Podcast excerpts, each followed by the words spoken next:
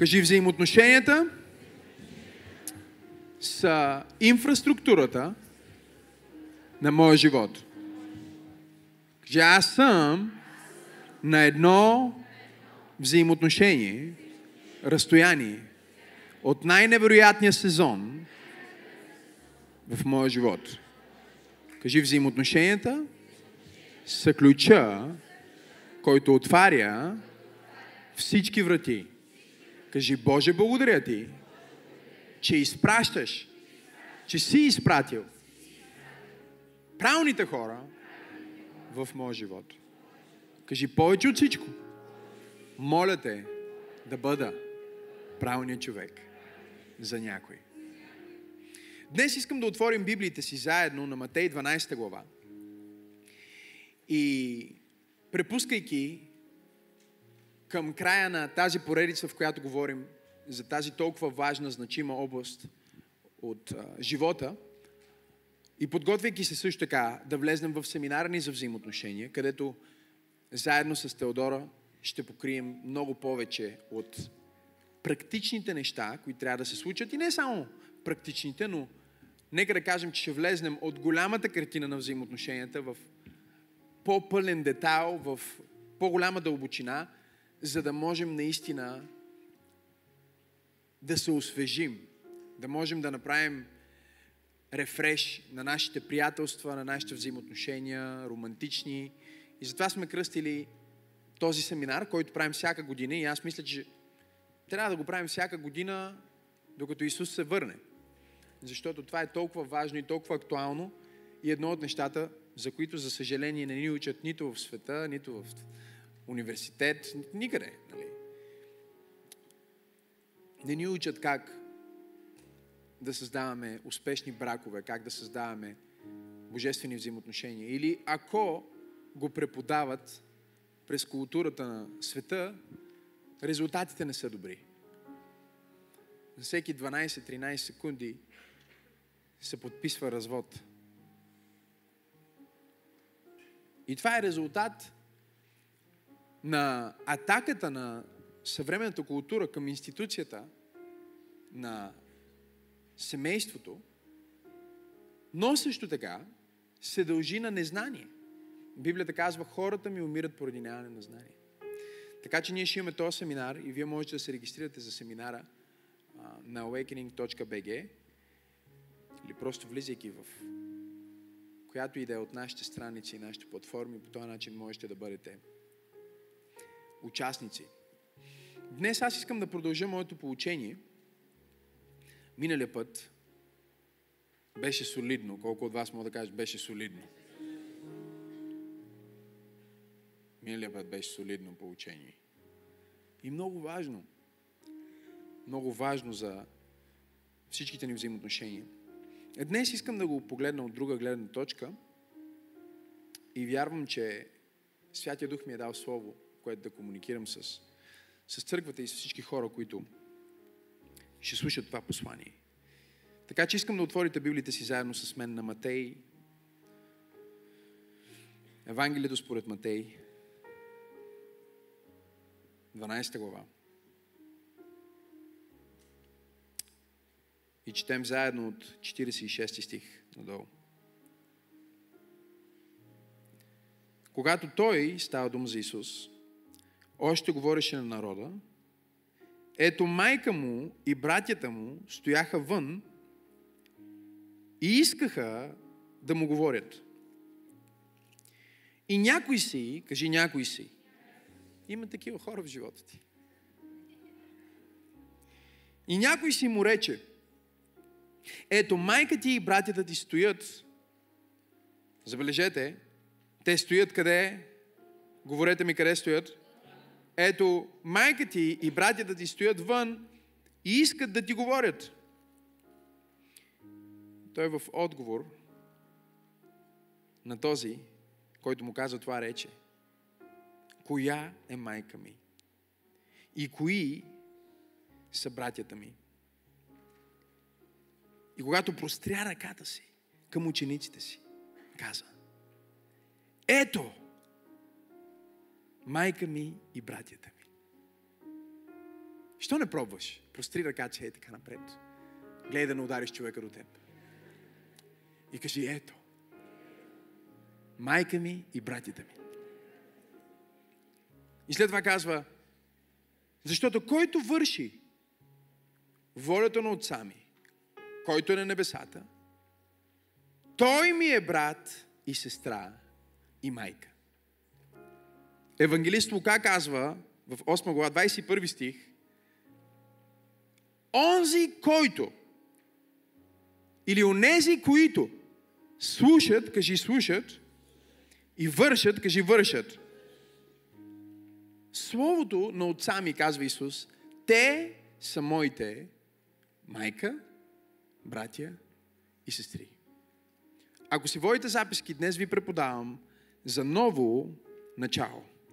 Погледни човекът и му кажи ново начало. Можете ли да си представите нашия Господ Исус Христос, който преподава Божието Слово на една сигурно значителна група хора? Той им проповядва и докато проповядва. Исус Христос, най-великият проповедник, чудотвореца, Божия син, Месията, Бого човека проповядва. И докато той проповядва, някой си. Библията не изчита за важно даже да ни запознае кой е бил, откъде е бил и защо е бил в тази служба. А не е в моята проповед днес. Ма погледни човекът и му кажи, гледай да не си някой си.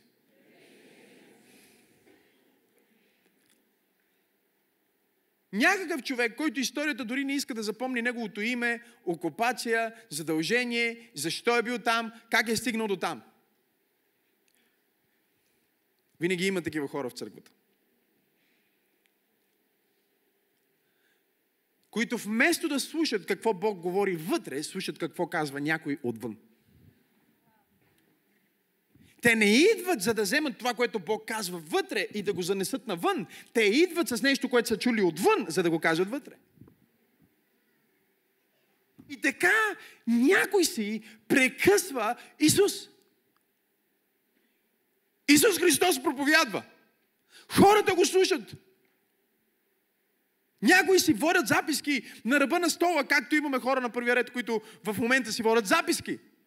И докато Христос проповядва, някой там отзад казва, Исусе! Чакай малко, спри, спри, спри. Знам, че е важно това, което казваш. Чакай, стоп на проповедта. Разпоредителите явно не са били толкова добре обучени, колкото разпоредителите на църква пробуждане, защото ако някой се опитва да ме прекъсне докато проповядвам, разпоредителите преди да е могъл да си каже имам ли хора днес в църквата, които разбират какво проповядвам? Просто ще го заведат да говори някъде другаде. Докато Исус проповядва, той го прекъсва и казва, Исусе! Знам, че това, което кажеш, сигурно е важно, но чуй, чуй сега какво аз искам да кажа.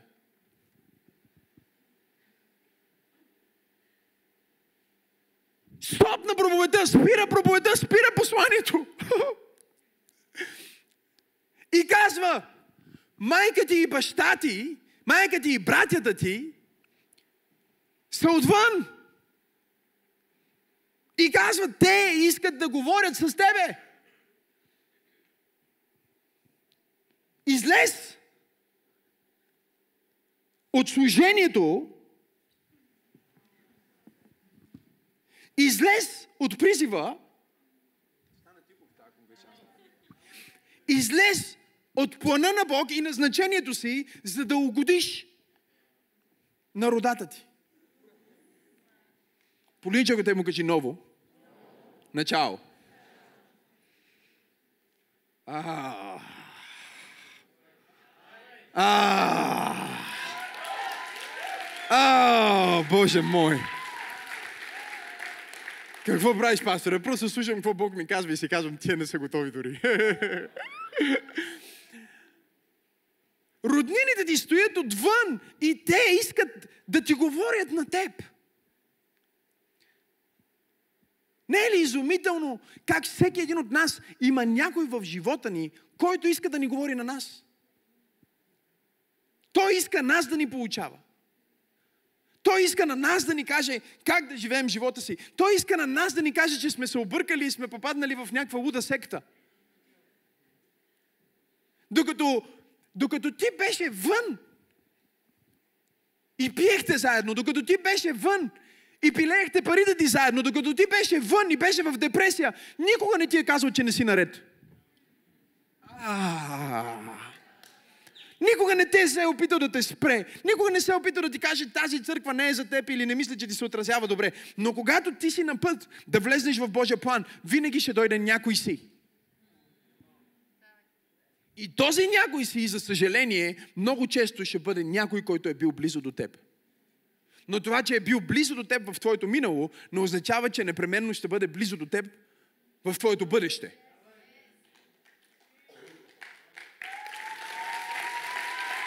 Трудно е да пляскаш, защото много хора рубуват на страха от човек и притеснение. Да ви кажа ли българския проблем? Какво ще кажат хората? И в случая това не са кои да са хора, това са самите хора. Това са баш хората. Това е майката на Исус. Това са братята на Исус, които те идват, за да му казват нещо си.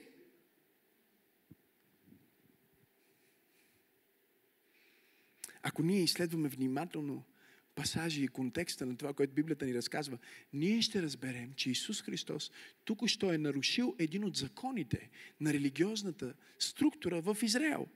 Той е освободил човек от демони и го е изцелил в съботен ден. И слуха за това, което Исус е направил, как Той е изгонил бяс и е накарал някой да, да, да, да, да, да извърши действие във времето на почивка – се превръща в, а, в, в, в, в много голяма как да го нарека, скандал, разбирате ли? Скандал. И те живеят в една малка общност, в която всеки знае живота на другия. Имам ли хора, които са дошли от по-малък град? Да, всеки знае живота на другия, всеки знае кой с кой си пие кафето, всеки знае, ако си отишъл на църква.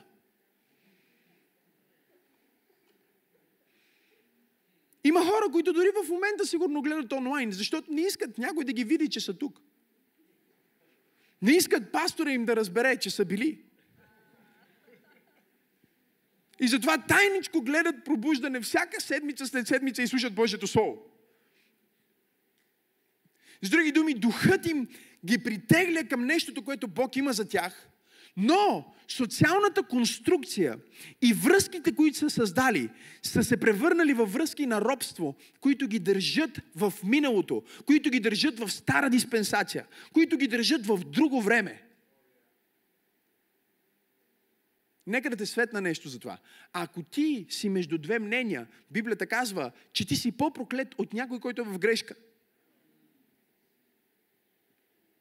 Илия се изправи и каза, ако ще служите на Бог, служете на Бог. Ако ще служите на Ваал, служете на Ваал. Но днес вие решете до кога ще бъдете между две мнения. Мнението на моя най-добър приятел от училище, мнението на роднините ми и мнението на Бог, мнението на това, което Бог има за мен, мнението на Божия план, мнението на човека, който е седнал до мен, мнението на човека, който в момента ми проповядва. И Бог казва, докато за теб е по-важно какво се случва отвън, отколкото какво се случва отвътре, ти се дисквалифицираш да живееш в съдбата, която аз имам за теб. Нарича се страх от човека човекоугодничество. Желанието да бъдеш прият, желанието да бъдеш харесван, желанието да бъдеш одобрен от социалната конструкция, от духа на времето, да паснеш в модата, хайде говорете ми, да паснеш в това, което в момента става в света. Нека да ти кажа нещо. Ако ти се омъжиш за духа на света, много бързо ще останеш довица. Защото духа на света се променя всеки ден. Мората се променя всеки ден. Това какво се казва и какво се прави всеки ден е различно. Днеска се слуша чалга, утре се слуша рап, после се слуша R&B. И ако ти си променяш твоя стил, твоето мнение и твоята посока на база това, което става в света, ти ще умираш през цялото време и ще губиш през цялото време. Защото духа на света винаги се променя, но духа на Бог винаги е същия. И ако ти стоиш с духа на Бог, Аз казах, че ти стоиш с духа на Бог, ти ще се движиш от слава в слава и от сила в сила. Няма да се чувстваш през цялото време роб, няма да се чувстваш през цялото време, че нямаш достатъчно, че не можеш да угодиш на някой, че някой не те приема, някой не те харесва. Знаеш ли до къде трябва да стигнеш? Нека да ти го кажа, не както Исус го каза, а както го казва Максим Асенов. Може ли да каже Максим Асенов? Трябва да стигнеш до едно много, много важно заключение. Не ми пука. И докато ти не стигнеш до това заключение, ти не си готов за слава. Стана тихо в тази конгрешанска катедрала. Докато не можеш да кажеш, не ми пука какво казват хората, ти не си готов да чуеш какво казва Бог. Ти можеш да чуеш какво Бог казва за теб, само когато си спрял да се интересуваш от това, какво казват всички хейтери. Ти знаеш, че имаш проблем, когато първото нещо, което направиш, когато Бог ти каже нещо, да си мислиш как ще го приеме някой си. Не е важно как го приема някой си. Не е важно какво мислят хората. Не е важно какво казват хората навън. Важно е какво Бог е казал. Важно е какво Бог казва по-настоящем. Важно е това, което Бог прави. Това е нещото, на което трябва да обърнеш внимание, ако искаш да имаш ново начало. Погледни човекът му кажи ново начало или старата песен на нов глас. Сега майка му е чула. Представете ли си майка му? Поздрав за всички католици. Майка му. Майка му като Дева Мария. Майка му като жената, на която се явя архангел. Не ангел, архангел. Главният ангел който отговаря за небесните съобщения, се яви на Мария и каза, О, блаженна си ти измежду жените. Ти си придобил Божието благоволение. Ти ще родиш Божия син. Това е същата Мария, която го е видяла как превръща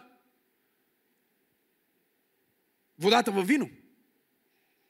Ама сега чудото му не е угодно на социалната конструкция.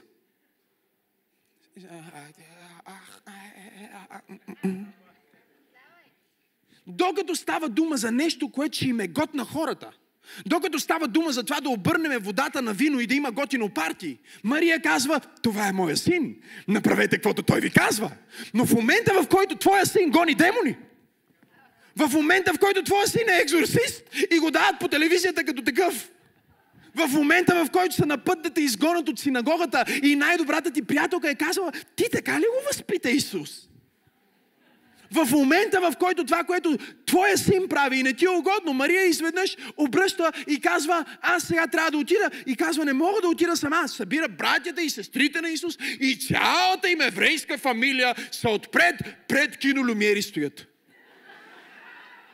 А пред а, късата, където Исус проповядва.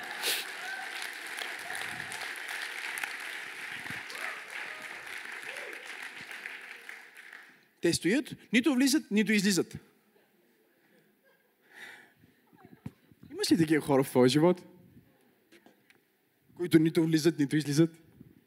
Нали? Те не искат да приемат това, което Бог иска да направи в живота им чрез теб, но искат ти да приемеш това, което дявол иска да направи в твоя живот чрез тях.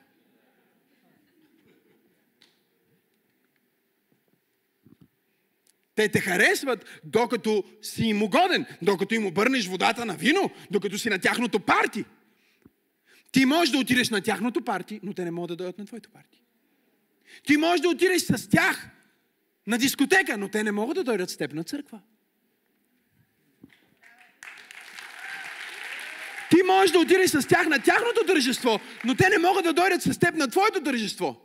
И Бог ме е изпратил да проповядвам на някой в църква пробуждане, който има твърде много такива роднини и твърде много такива хора в живота си. Време е за ново начало. Ама не старата песен на нов глас. Аз казвам ново начало. Аз казвам нови приятели. Аз казвам нови взаимоотношения. Аз казвам нови връзки. Аз казвам нови нива. Аз казвам, аз пророкувам с очите ми отворени. Аз пророкувам с очите ми затворени и казвам ново! Писна ми от стари неща, писна ми от едни и същи оплаквания, писна ми от едни и същи дискусии, писна ми да обсъждаме едни и същи хора, искам нещо ново!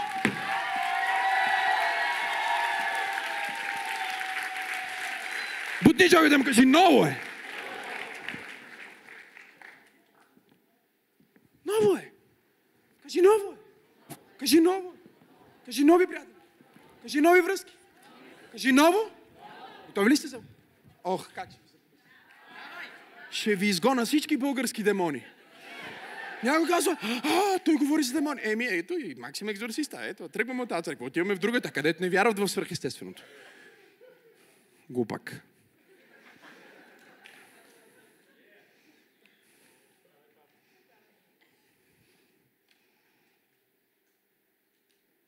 В петък, когато свършвах службата в Бургас, започнах да пророкувам и да служа на хора с изцеление. И беше невероятно.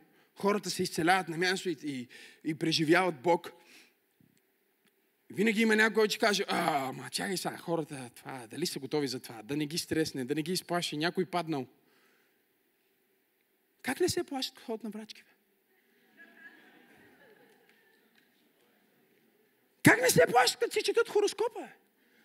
Как не се плашат, като се друсат дискотеката? Как не се плашат, когато живеят в грях, ще прекарат времето си в ада, вечността си? Плашат се, защото Бог е изцелил някой. Има църкви днес, които казват, не, не, не, не, отричат свръхестественото, отричат чудесата, отричат изцелението, отричат изпълването със Светия Дух, отричат говоренето на езици, отричат пророчествата, отричат всичко, което не могат да разберат с тъпите си глави.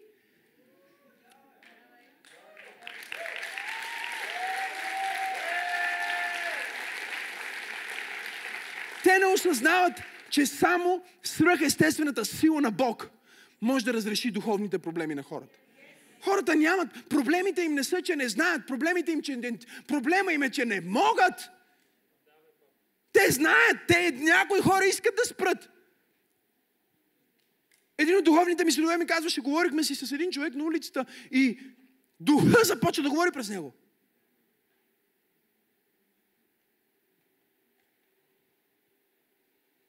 Духа! На улицата! Казва, никога няма да го пусна. И пак имаш пастори, които стоят и те казват, а, това е, не знам дали е, не знаеш. Като не знаеш, ставай таксиметров, ходи коси трева. Духовник означава, че трябва да си духовен.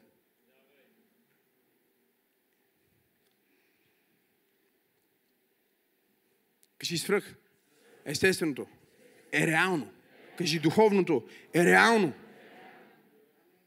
И казва, не съм сигурен. Сега като си тръгнеш от тази служба, ще бъдеш. Ще усетиш, че си по-щастлив. Ще усетиш, че си по-свободен. Няма всички хора, които идват на църква в и казват, абе като си тръгна, се чувствам някакси по-лек. Чувствай се по-лек, защото си дошъл с 50 дявола и си тръгнал без тях. Затова се чувстваш по-лек. Дяволите са те пуснали. Страховете са те пуснали. Демоните са те пуснали. Аз съм дошъл да декларирам на някой под звука на моя глас. Ново!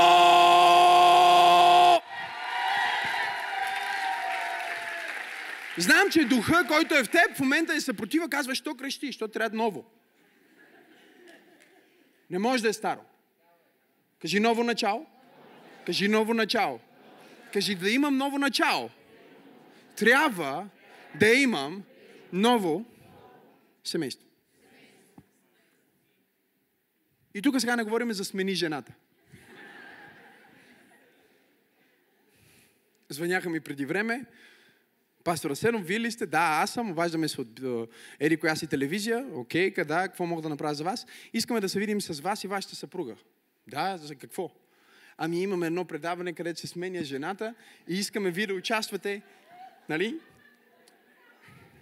Сказвам, Казвам, вижте, телевизия не гледам, разкажете ми. Еми, вие ще изпратите вашата жена в друго семейство и ще ви изпратим жена от друго семейство в вашето семейство.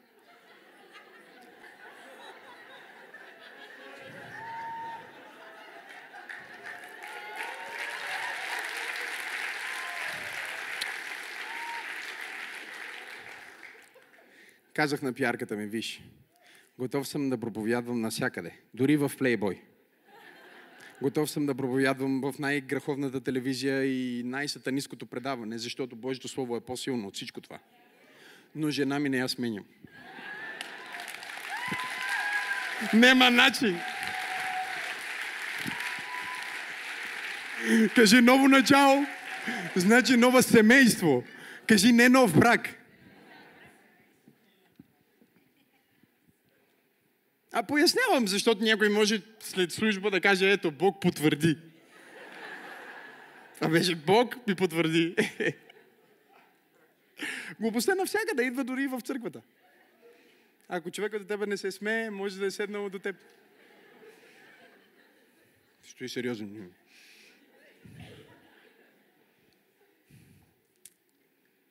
Кажи ново начало, означава ново семейство. Виждате ли, дявола винаги е с поне няколко стъпки по-назад от Бог. Винаги. Той винаги е с няколко стъпки по-назад от Бог. Докато този човек е изпратен от дявола, за да прекъсне проповедта на Исус, да се опита да му каже да излезне той от своя призив, за да може да отиде вън да се обяснява на хора, с които има някаква връзка – той не знае, този човек, че всъщност Исус вече е разказал защо той принадлежи към ново семейство и защо винаги, когато имаш ново начало, ти трябва ново семейство. 46 стих казва, когато той още говореше. Нека да разберем обаче какво говореше. 43 стих, малко по-нагоре. Ето за какво говориш Исус, когато го прекъснаха. Когато нечистия дух излезна от човека – той минава през безводни места и търси покой, но не намира. Тогава казва, ще се върна в къщата си. Това, което ти наричаш депресия, много често е дявол, който смята твоята душа за своя къща. Това, което ти смяташ за мисли за самоубийство, които ти ги казваш в първо лице, единствено число, много често е дявол. Това, което казваш, о, просто се вбесих. Вбесих означава взех бяс в себе си. Влезна дух в мен. Това, което ти казваш, о, просто не мога да заспа. Това, което ти казваш, о, просто не мога да се успокоя. Това, което ти казваш, просто не мога да спра да играя хазарт. Исус казва много често, това не е твой проблем. Това е личност без тяло, която живее в твоята душа.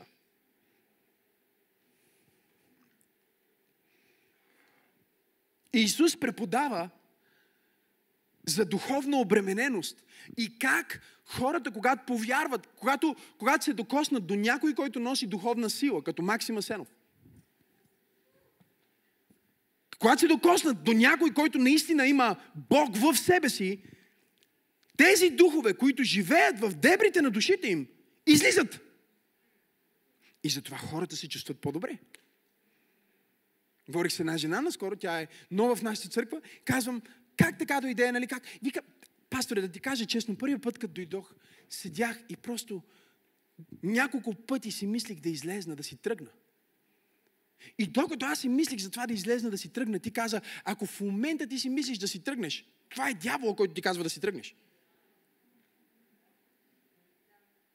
Или нещо такова си каза, аз така го разбрах, вика и останах. И през цялото време си мислих, то защо крещи толкова много? Нищо от това, което се случва, не го разбирах. Но знаеш ли, когато си тръгнах, се чувствах толкова добре. Когато това нещо свърши, се чувствах толкова добре. И другия път си казах, този не го харесвам, не разбирам какво е това, но искам това чувство. Знаеш ли как се нарича това чувство? Нарича се духовна свобода свобода от демони, свобода от страхове, свобода от опресия и свобода от едно много голямо нещо. Готови ли сте да ви го кажа? Наследени проклятия.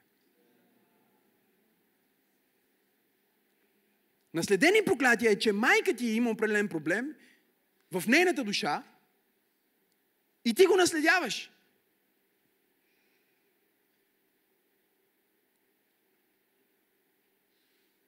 Дори учените вярват в това.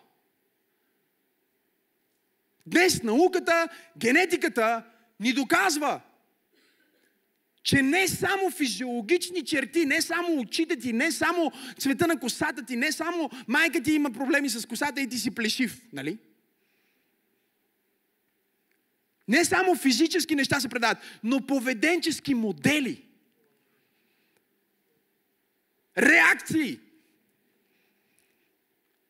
са заложени като информация и заключени в твой генетичен код.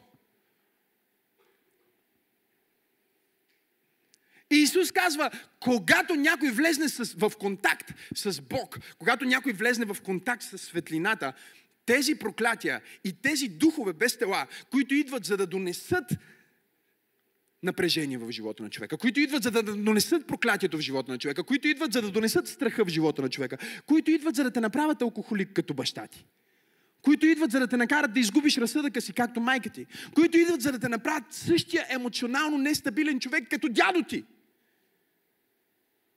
Исус казва, когато тези духове влезнат в контакт с Божието присъствие, какво правят? Те излизат от човека и започват да си търсят нов дом.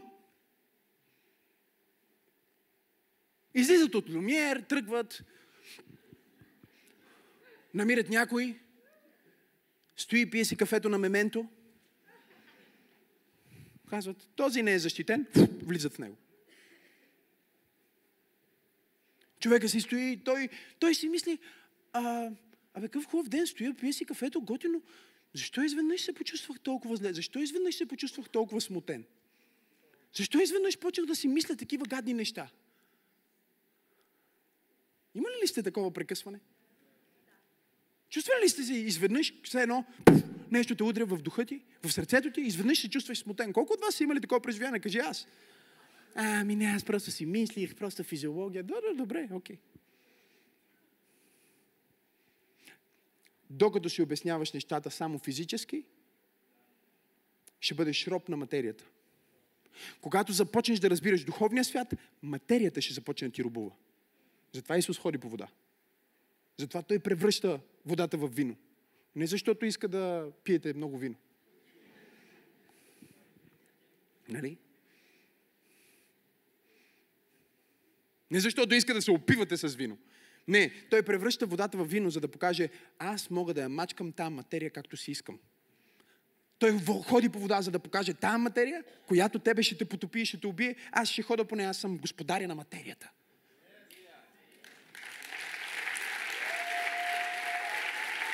Хората се опитват да овладеят материалния свят, без да овладеят духовния свят. Една дама беше на духовна трансформация, това преживяване, което правим, за да разчупим наследени проклятия и да хората да ги изчистим.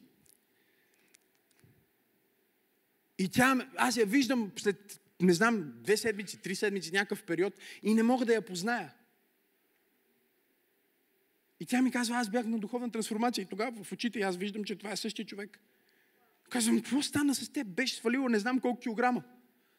И тя казва, знаеш ли, в момента, в който ти говореше там, сложи си ръката върху мен. Паднах на земята. Станах. И от другия ден аз осъзнах, че съм имала лакомия. И вика сега, мога да ям колкото искам, не ми се яде, чувствам се страхотно. И вика, само заради това свалих всички тия килограми. Видях я след това, след още известно време, още по-слаба, още по-добре изглеждаща. Проблема е, че ти казваш, чакай сега да взема нова тактика, все събирам пари и парите не ми стигат.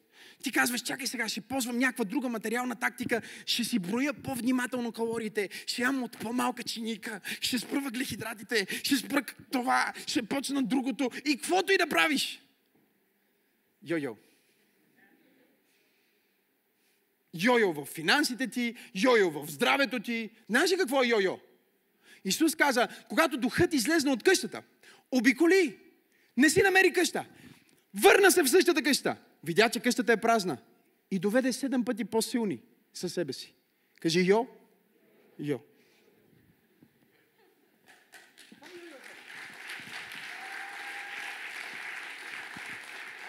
Това е да ти дигат заплатата и стандарти на живот да остане един и същи. Това е да изкарваш 10 пъти повече пари, да бъдеш 10 пъти по-нещастен.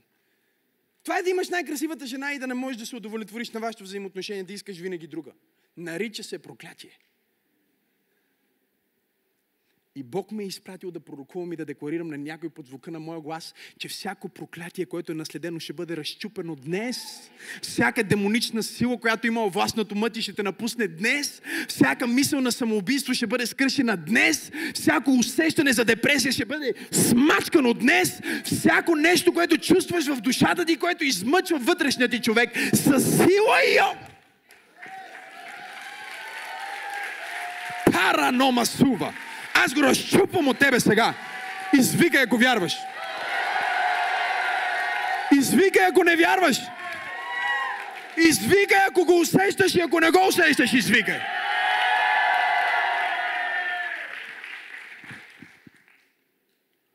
И сега Исус казва, когато демоните се върнаха, видяха, че човека е как празен. Е, не иллюстрира ли това хората в света днес? Богати, но празни? Пълна глава е празно сърце. Пълна банкова сметка, празна душа.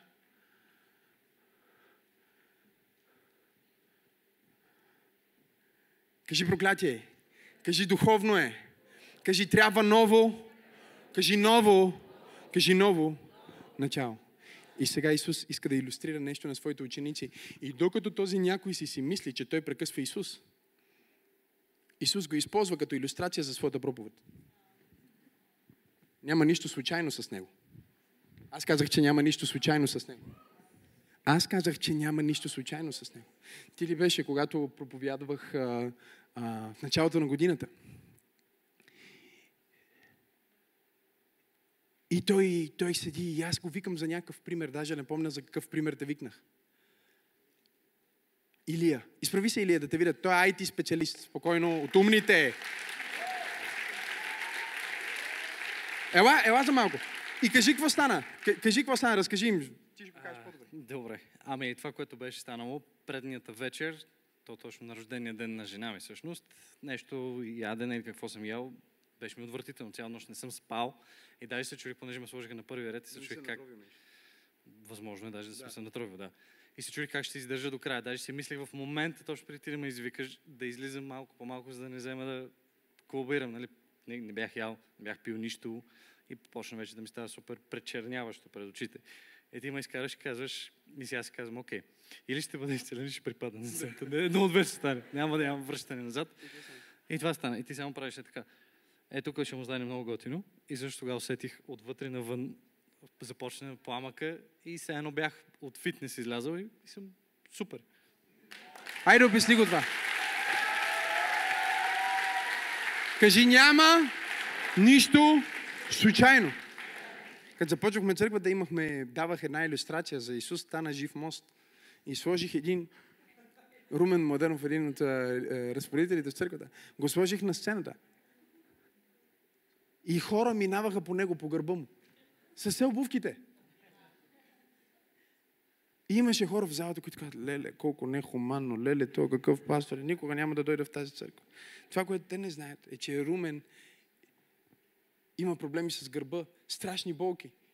И когато някой стъпил, изпукал и се изцелил съвършено.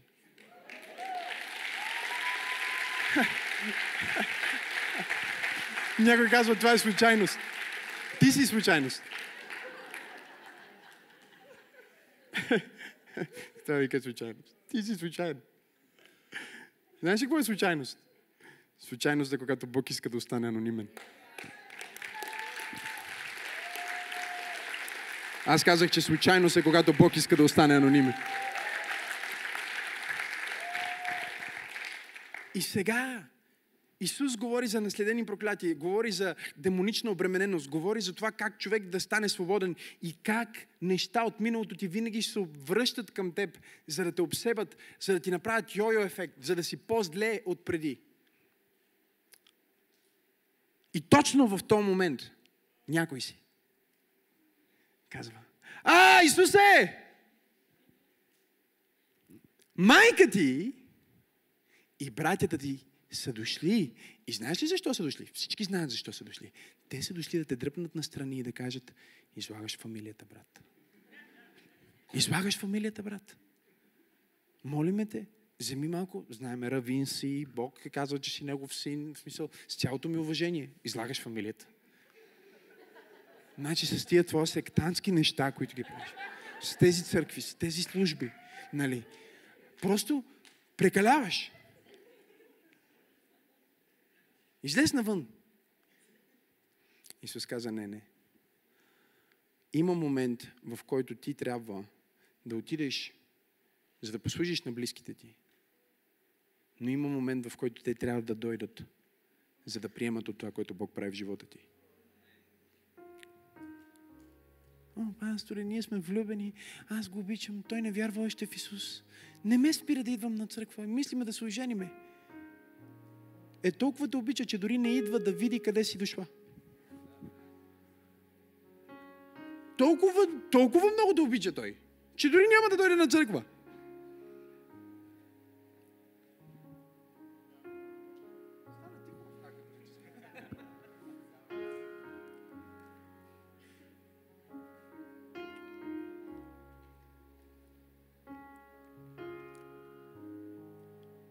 Трябва днес Бог да разчупи всеки дух на човекоугодничество от теб и всяка идентификация, която ти имаш,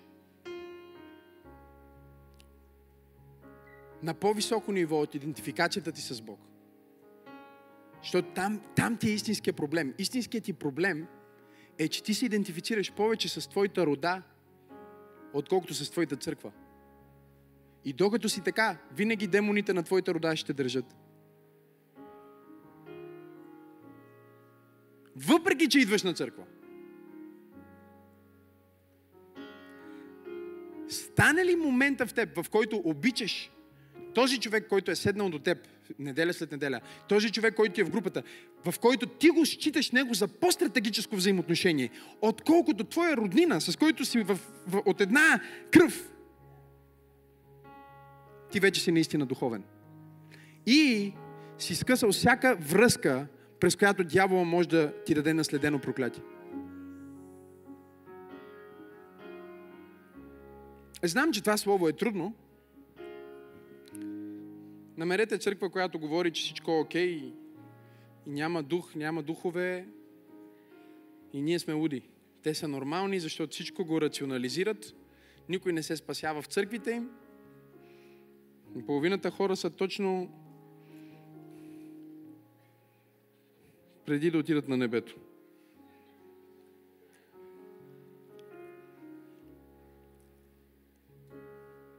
Кажи, духовно е.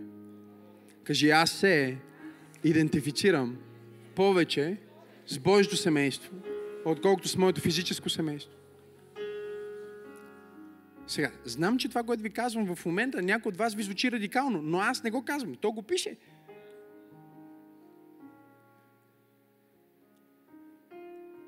Исус каза, който не е готов да остави майка, баща, брат или сестра, къща или кола за мене и за моето дело, не е достоен за мене.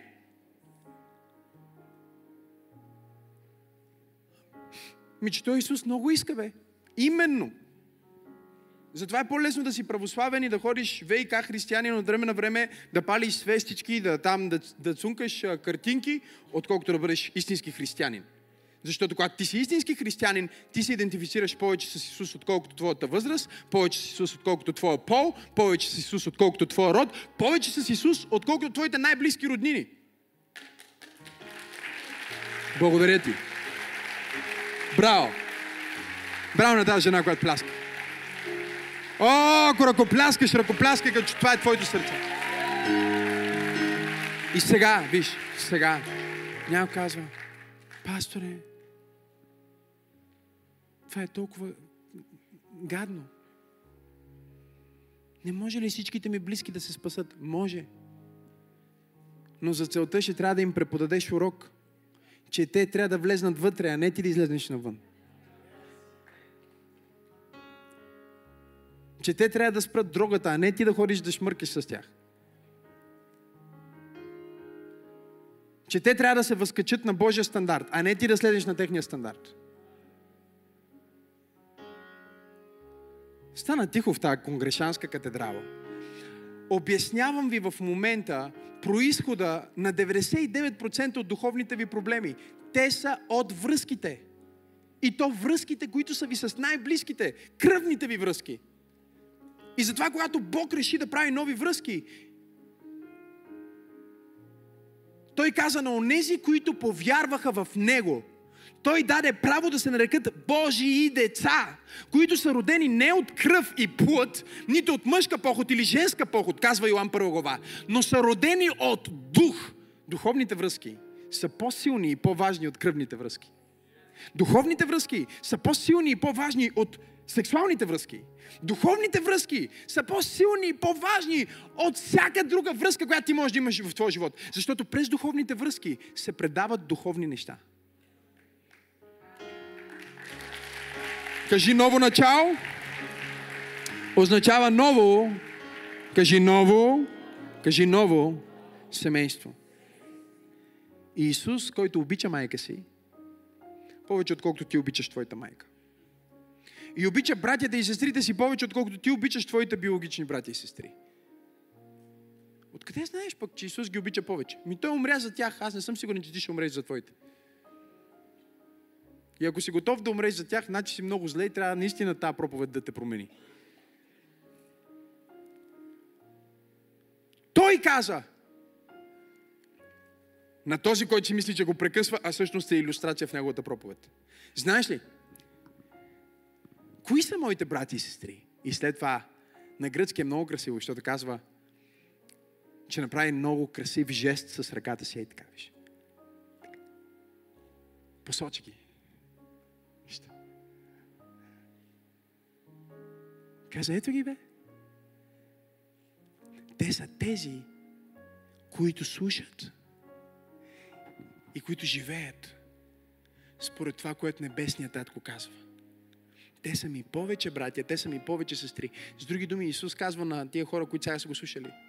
Ако вие не можете да кажете, че Небесният Отец ви е повече Отец от земния ви Отец, вие ще получите наследство от семейството, в което сте се родили. Но ако вие кажете, Небесният ми Отец е повече от земния ми Отец и от всичките ми роднини и от хората, с които съм израснал, тогава вие ще получите наследство от Него. И тогава ще имате какво да дадете на вашите хора, които имате физическа, имате роднинска връзка с тях. Тогава ще може Бог да ви издигне на ново ниво и ще може да ви даде ново начало и нов живот. Но докато вие мислите за съобразяване, докато вие мислите за, о, как да, как да скрия или как да не разберат, че аз вярвам в тия неща, че аз съм част от тази общност, че аз съм част от тази църква. Ако ти мислиш по този начин, аз искам да ти кажа нещо. Ти си пропуснал цялата цел на християнството. Християнството е ново начало, което идва с нов живот – защото Бог те въвежда в ново семейство. Ама знаеш ли как те въвежда? Не те въвежда е така просто да те въведе. Той те ражда в ново семейство. Ако ти си в Христос, ти си роден отново. Ти си роден в нов живот. Ти си роден в ново семейство. Ти си роден в ново наследство. Ти си роден в наследствено благословение. Няма как да бъдеш проклет, защото Бог не е проклет. Баща ти няма нещо негативно, което да ти предаде. И така можеш да носиш генетичните и външните белези на това, че ти си син на Митко. И да живееш живот, който е коренно различен и по-добър от Митко. Защото макар и Митко да е дарил за материалното аз, Бог е вдъхнал живот. Той е твоя баща. Ако си израснал без баща, той е твоя баща. Ако нямаш наследство, той е твоето наследство. Ако имаш наследство, казвам ти, избери неговото пред твоето, неговото е по-добро от това. О, ако ръкопляскаш, ръкопляскай, че наистина вярваш. Ето ги моите брати и сестри, каза Исус. Говорим за ново начало. И за да ни даде пример, защото Той винаги ни дава пример – Той не ни казва да направим нещо, което той самия не прави. Той се идентифицира повече с духовното, отколкото с материалното и казва, най-важните стратегически взаимоотношения в живота трябва да бъдат с онези, които са от същото духовно семейство. Така че не е въпрос О, аз съм влюбена в това момче, ама той не вярва в Бог. Не е въпрос дали той може да бъде твой съпруг. Това не е въпрос. Разбира се, че може да бъде твой съпруг. Физически. Но вие ще бъдете несъвместими. Ама аз ще го спаса. Не, ти ще излезнеш.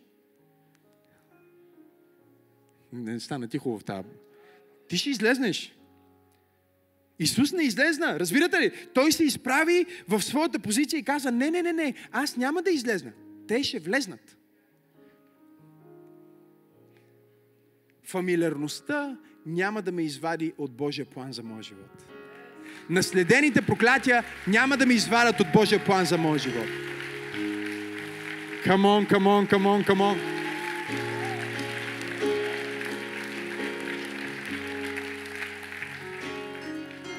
Нека ти кажа това. Всяко семейство има обремененост. Да бъда ли още по-гаден днес? Така и така, тази проповед е една от тези, след които Библията казва, когато Исус говори тези неща, мнозинствата си тръгнаха. Не очаквам да имам, да имам толкова много гледания в YouTube с тази проповед. Нека да стана още по-гаден. Дори и майка ти и баща ти да са вярващи християни. Пак израстваш в дисфункция. Дори да са пастори, пак израстваш в дисфункция. Знаете ли, аз си гледам моите деца. И си казвам, Господи, помогни ми да ги объркам минимално. Не се моля да не ги объркам, защото знам, че това е неизбежно. Разбирате ли, ние сме хора, ние грешим. Дори в добрината си грешим. И ако ти си родител и това не го знаеш, значи нищо не си разбрал още за родителството. Дори в добрината ти грешиш. Ще кажеш, ще бъда строг. Малко прекаляваш. Ще кажеш, ще бъда много мил. Пак малко прекаляваш. Не можеш да дадеш точно колкото трябва да дадеш. Знаеш ли защо? Защото си човек. Погледни човека тебе и му кажи, ти си човек, бе.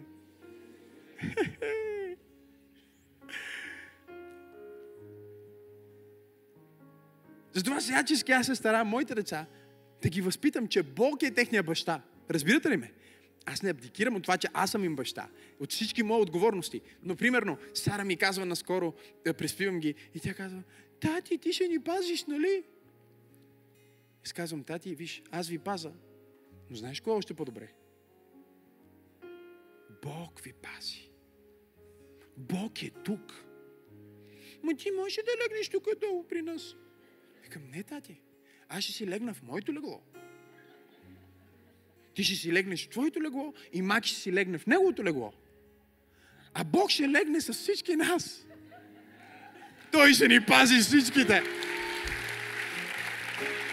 О, слушай, Израилю, онзи, който те пази, няма да заспи. Онзи, който бди над тебе, няма да задреме. Господ е онзи, който те пази. Кажи, Боже, благодаря ти, че ти си мой баща. Кажи, Боже, благодаря ти, че това... Направи го без да удреш човека до тебе. Това са моите брати и сестри. И забележете Исус какво каза. Той каза, кои са майка ми и братите и сестрите ми. С други думи той казва, църквата е майката. Църквата е майката. Ама чакай, църквата не са ли всички хора? Именно. Една майка не стига. Цялата църква е майката. Бог е бащата. Ние всички вътре сме тук, брати и сестри. О, oh.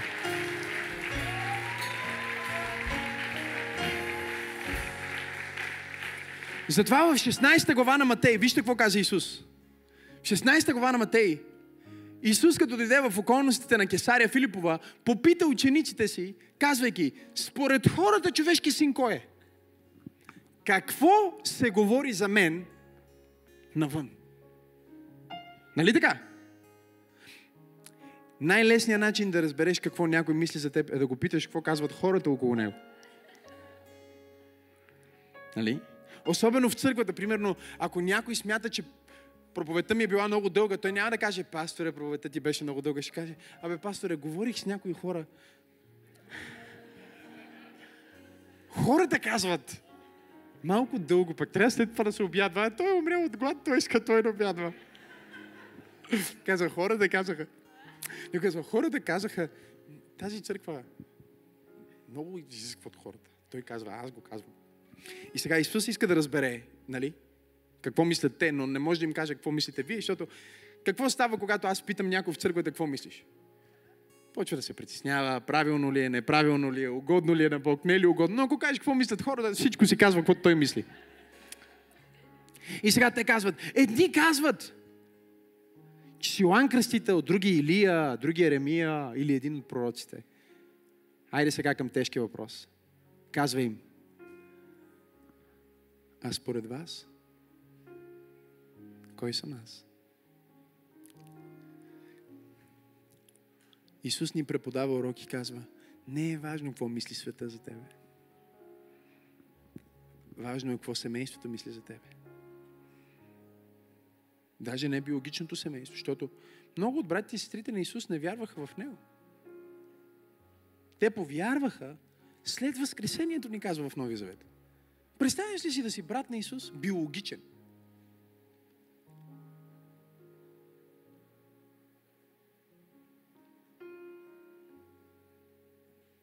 Вие сте се борили, играли сте в футбол, гоненица. Ти си направил беля, излъгал си, че е той. Той е изял боя, той е по-големия.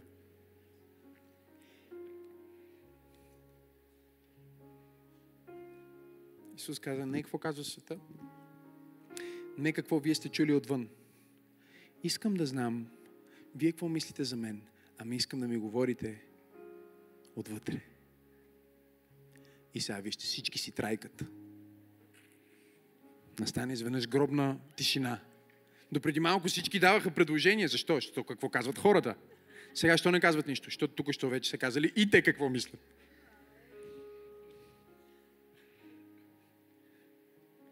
Петър проговори.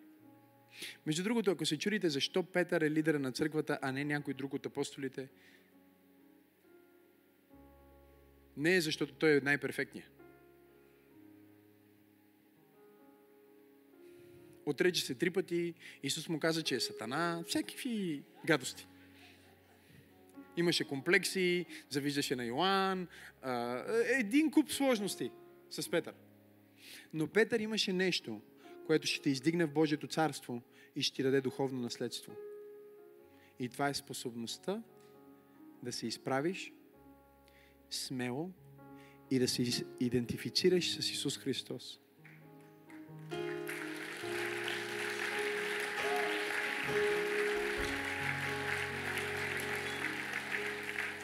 Той се изправи и каза, ти, ти си Месията. Ти си синът на живия Бог. Не е имало друг Месия, няма да има друг. До сега сме чакали, ама вече спираме да чакаме, защото ти си. Това изказване е наказуемо със смърт. Това изказване е причина да бъде изгонен от всяка синагога, да бъде напълно отхвърлен от социалната конструкция. И той казва, не ми пука. Служение не ми пука.com Някой от вас трябва да се регистрирате там. Не ми пука.com Петър каза, ти си Месията, синът на живия Бог. Евреите можеха да го убият с камъни заради това, което той казва. Не, на него не му пука. Той каза, знаеш ли, ти си Месията, синът на живия Бог. И Исус го прекъсна и каза, о, Петре, аз ти казвам, че ти си канара. С други думи, когато ти се идентифицираш повече с Бог, Бог ще ти даде нова идентичност. До сега си бил тръстика, сега вече ставаш канара. До сега си бил супер лесно, чупливо същество. Сега ставаш твърда основа. Каза, това, че ти казваш кой съм аз, аз ще кажа кой си ти. И какво е църквата? Църквата е Божието ново семейство, в което ти попадаш, където Бог казва, когато ти кажеш на света кой съм аз, аз ще ти кажа кой си ти. Ще го кажа.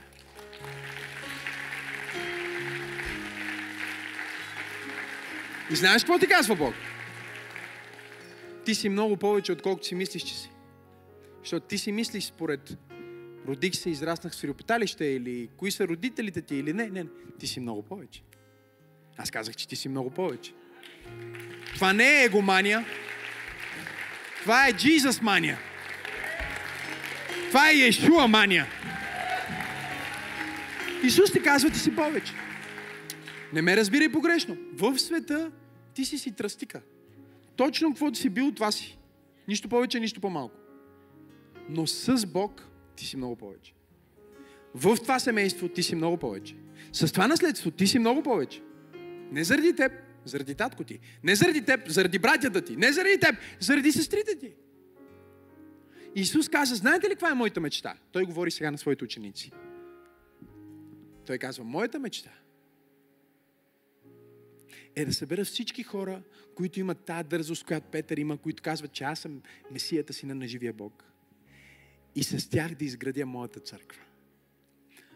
Новото начало е ново семейство. Да създам моето ново семейство. И след това той казва, аз ще изградя моята църква и портите адови няма да и наделеят. Аз ще изградя моята църква и портите на ада няма! Няма! Няма! Няма да и наделят. Бутни човекът му кажи, аз съм част от нещо небесно. Кажи му, аз съм част от нещо вечно. Кажи му, аз имам непреходно, божествено наследство. Кажи, аз имам най-прекрасните брати и сестри.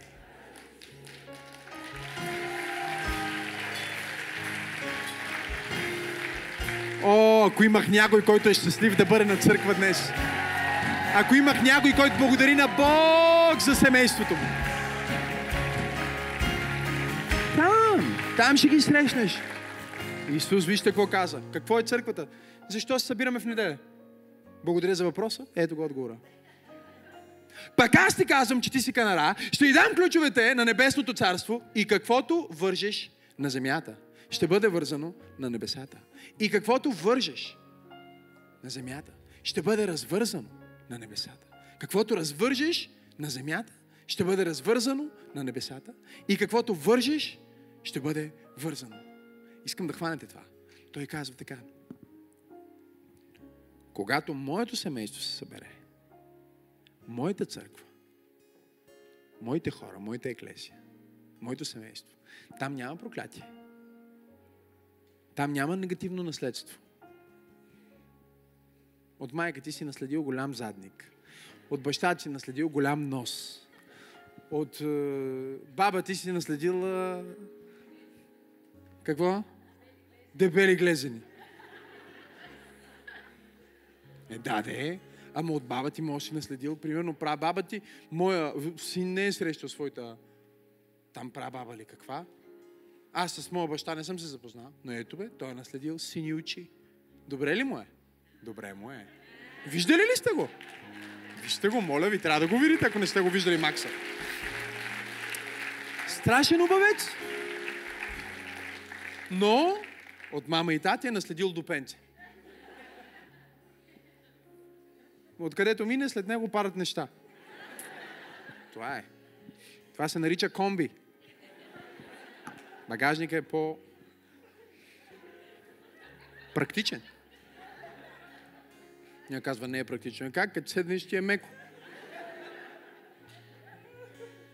Аз преди 5 години, като за първи път почнах да отслабвам и като свалих, един ден, никога няма да го забравя този ден в живота ми. Бяхме на Боровец и се качахме с лифта.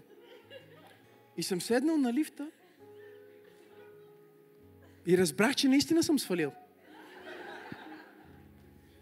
Започна да ме боли задника. Аз съм се качал преди на този лифт. Седял съм на твърдо. Никога не ми е било неудобно. Това е практичност. Имаш и възглавници, естествени възглавници. За мекичко. Ме заболя. И си викам, Господи, това ли е да си слабичък? Кокалите ти имат директен контакт с пейката. Кажи наследство. Кажи и добро, и лошо, и не чак толкова добро, и красиво, и грозно, и благословение, и проклятие. Кажи от родата ми. Но от родата ти, там няма проклятие, там има само благословение. Там няма смърт, там има само живот. Там няма страх, там има само вяра. Там няма депресия, има само радост. Исус каза, моята мечта е да, да, да, да направя моето семейство на земята, новото начало, новото семейство и, и порите на Ада няма да му наделят и искам там хората да открият всъщност кои са наистина според небесния им баща и да намерят своите брати и сестри, да намерят най-невероятните взаимоотношения в това семейство и те ще се събират често заедно. Няма да са като другите семейства, да се събират само на коледа. ВИК християни, Великден и Коледа. ВИК семейства. Има семейства, които се събират само по празниците. И то специални. И ако има някой юбилей, ако някой е умрял, това е празник за някой. Виж ги как не се смеят. Не разбраха черния хумор. Или може би го разбраха и си казаха, леле, той знае. Да. Говорихме с един мъж и една жена наскоро. Казваме честит празник. Мъжа вика, ми, за нея е празник, за мен е годишнина. Ще го хванете по пътя, спокойно. Вика, 25 години. За нея е празник. За него е годишнина. Той отброява годините сам. Не, не, не. Ние се събираме всяка неделя. Знаете ли що? Защото каквото ние правиме на земята, готови ли сте? Определя какво се случва над небесата в региона. Знам, че ви звучи фантастично и невероятно и вие си мислихте, че идвате за да ви да се чувствате по-добре и със сигурност ще се чувствате по-добре. Но твоето присъствие е тук, твоето участие е тук, променя духовния климат над България, над Източна Европа, над света.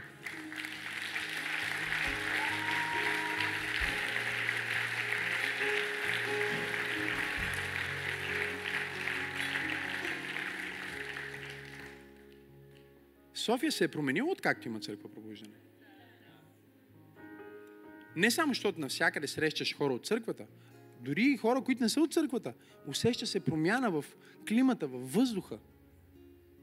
Колко от вас разбират, може да си го помисля, само, само като се замислиш за новия модел и новия живот и новия начин на живот, който се предлага. Нека да ви кажа нещо повече. Каквото вържем е вързано. Каквото развържем е развързано. Нека заедно да развържем Божието благословение над България. Нека заедно да развържем живот в България. Нека заедно да развържем ресурси в България. Нека заедно да развържем... Хайде хора! Нека заедно да вържем дявола и да развържем благословенията на този регион. Come on! Силно е!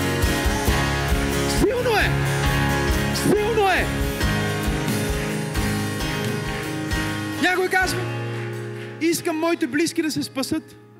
Първо, Давива да ги, да ги спасиме, да ги освободиме в небето. А? Това, което ги мъчи духовно, да го вържеме в името на Исус. Това е силата на молитвата. Това е силата на нашата служба. Това е силата на тази декларация. Стените слушат това слово. Разбирате ли какво ви казвам? Материята откликва на това слово. Думите се запечатват. Come on. В тебе. И навсякъде, където ти отидеш, ти носиш тия думи, ти носиш тази сила, ти носиш това семейство. Може да се абонирате за нашия YouTube канал чрез бутона Subscribe и натиснете камбанката, за да получавате известия. Също така, ако Църква Пробуждане е благословение за вас, може да ни подкрепите финансово чрез бутона Дари. Благодарим ви!